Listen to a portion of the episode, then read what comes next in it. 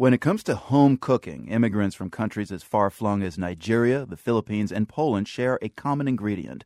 They all use a condiment called Maggi seasoning, and they all think it belongs to them. Aurora Almendral reports on the worldwide appeal of Maggi. We're in Divine Muregijimane's kitchen in Brooklyn.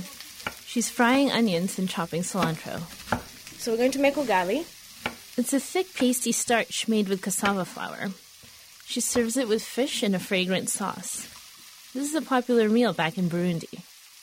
Among the essential ingredients in Devine's kitchen is a little amber glass bottle of Maggi seasoning. Maggi is a salty brown liquid that's a little like soy sauce, but more intense. Sometimes it makes a difference between food becoming African and not African. When Devine first moved to America, she lived in West Virginia. She says it was impossible to make a proper Burundian meal. Nothing that related to my like there was no Maggi cubes, first of all. And the cilantro they used here was crap. Years later, she finally found Maggi in a Cincinnati market. The first meal she made was beans and rice. Actually, it was beans and rice and meat stew. That was the first dish. Because, oh, ah. It's like that's such an African, at least Burundian. It's like it reminds me so much of home.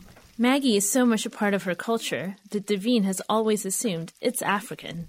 I don't know where it comes from. I haven't even inquired where it comes from. All I know is that it's African. Full stop. Wherever else it comes from, they don't need it. When I tell her it doesn't come from Africa, she's kind of disappointed. Yeah, my dreams are shattered. It's okay. She can't quite believe it's true. So now I have to wonder how does African food taste without Maggi? how did it taste before Maggi arrived?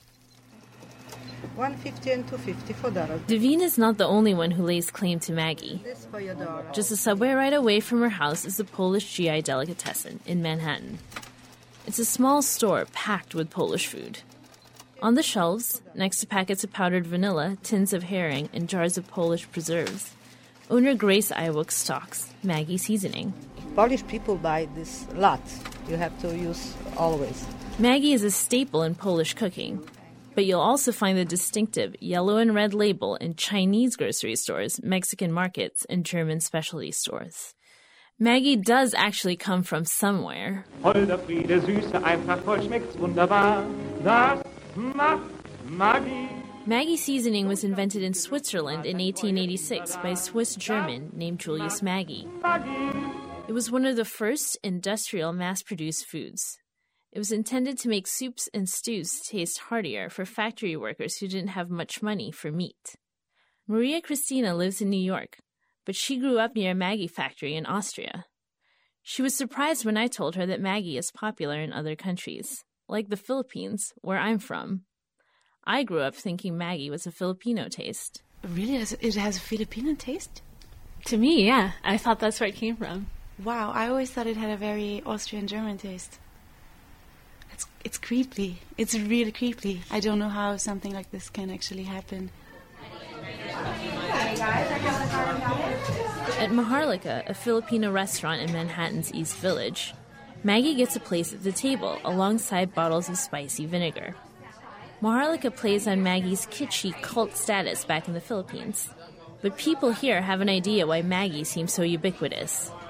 It has to do with umami, which is it's a flavor profile, but it's also a sensation. Topher Chung is a server at Maharlika. Umami is often thought of as the fifth taste, after sweet, salty, sour, and bitter.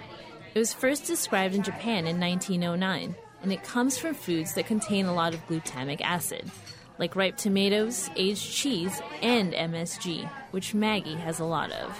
It's supposed to evoke goodness and just the most raw, natural state of goodness in food. Maggi has enough of its own flavor, so you know it when you taste it.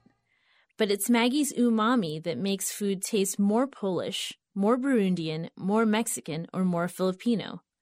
And that's probably why immigrants from those countries and many others have come to think of Maggi seasoning as the flavor of home.